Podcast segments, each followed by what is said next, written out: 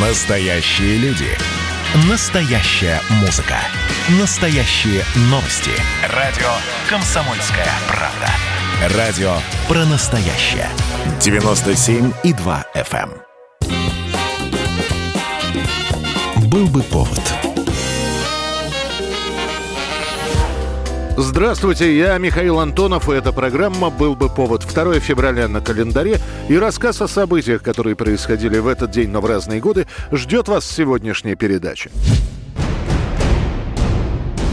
1701 год, 2 февраля.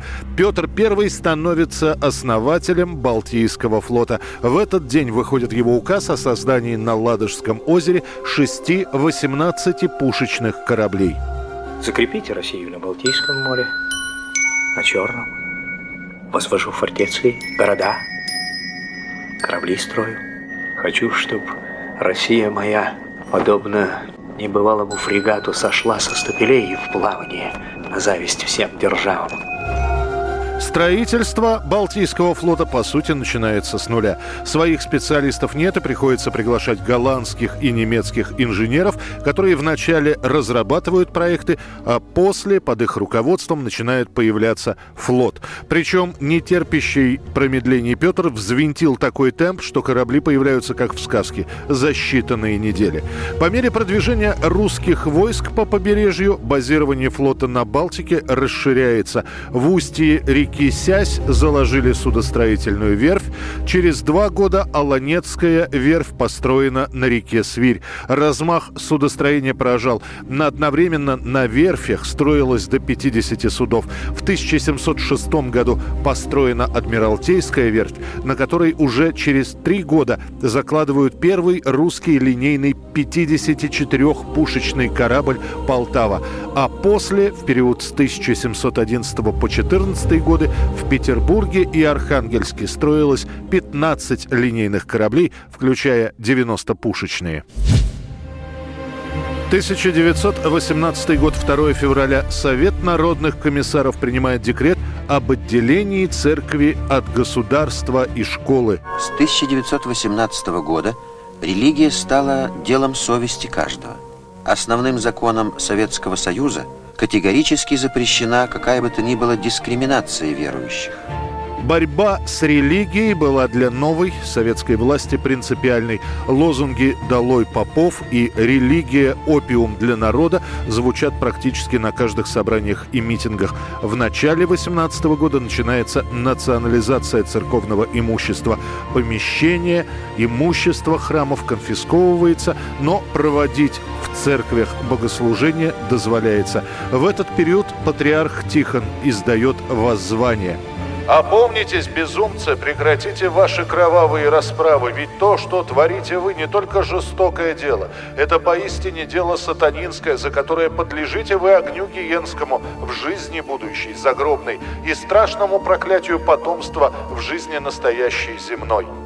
Ответом на это становится декрет, отделивший церковь от государства. По нему любой гражданин сохраняет свое право на исповедование любой религии, что, впрочем, никак не должно было отражаться на общественной жизни. Уже немало священнослужителей порвалось религией. Они не хотят больше обманывать людей. Церковь уходит из школ, запрещается агитация религии, а самое главное, религиозные воззрения больше не являются поводом для уклонения от выполнения гражданских обязанностей. 1946 год. 2 февраля. Спустя 4 месяца после завершения Второй мировой войны всесоюзный староста Михаил Калинин подписывает указ, согласно которому Южный Сахалин и Курильские острова входят в состав СССР. Далеко на востоке нашей страны, в Охотском море, лежит остров Сахалин. Отделенный от азиатского материка нешироким татарским проливом, он протянулся с севера на юг на 900 километров.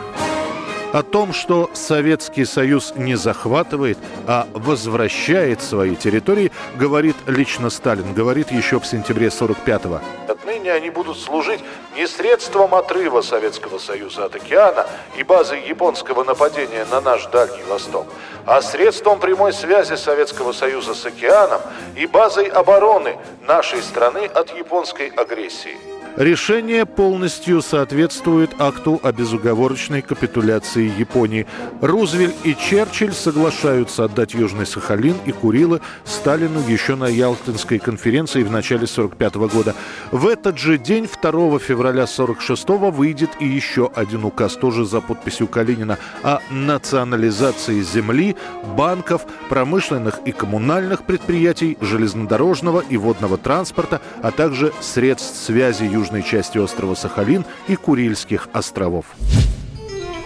1964 год, 2 февраля, на 9 зимней Олимпиаде, которая проходит в Инсбруке, в Австрии. Четвертую золотую медаль завоевывает советская конькобежка Лидия Скобликова. Становится она абсолютной чемпионкой игр. Финская спортсменка лидирует, но это продолжается недолго. Скобликова нагоняет и обходит ее.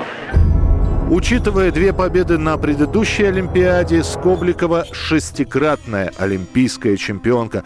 Благодаря этому подвигу «Уральская молния», именно такое прозвище получит Лидия, прямо в Инсбруке по личному телефонному указанию Никиты Хрущева ее принимают в коммунистическую партию и заочно сообщают о вручении Ордена Красного Знамени. Это второй орден у Лидии Скобликовой. Первый она получит еще в 60-м году после победы победы на Олимпиаде в американском Сквовелле.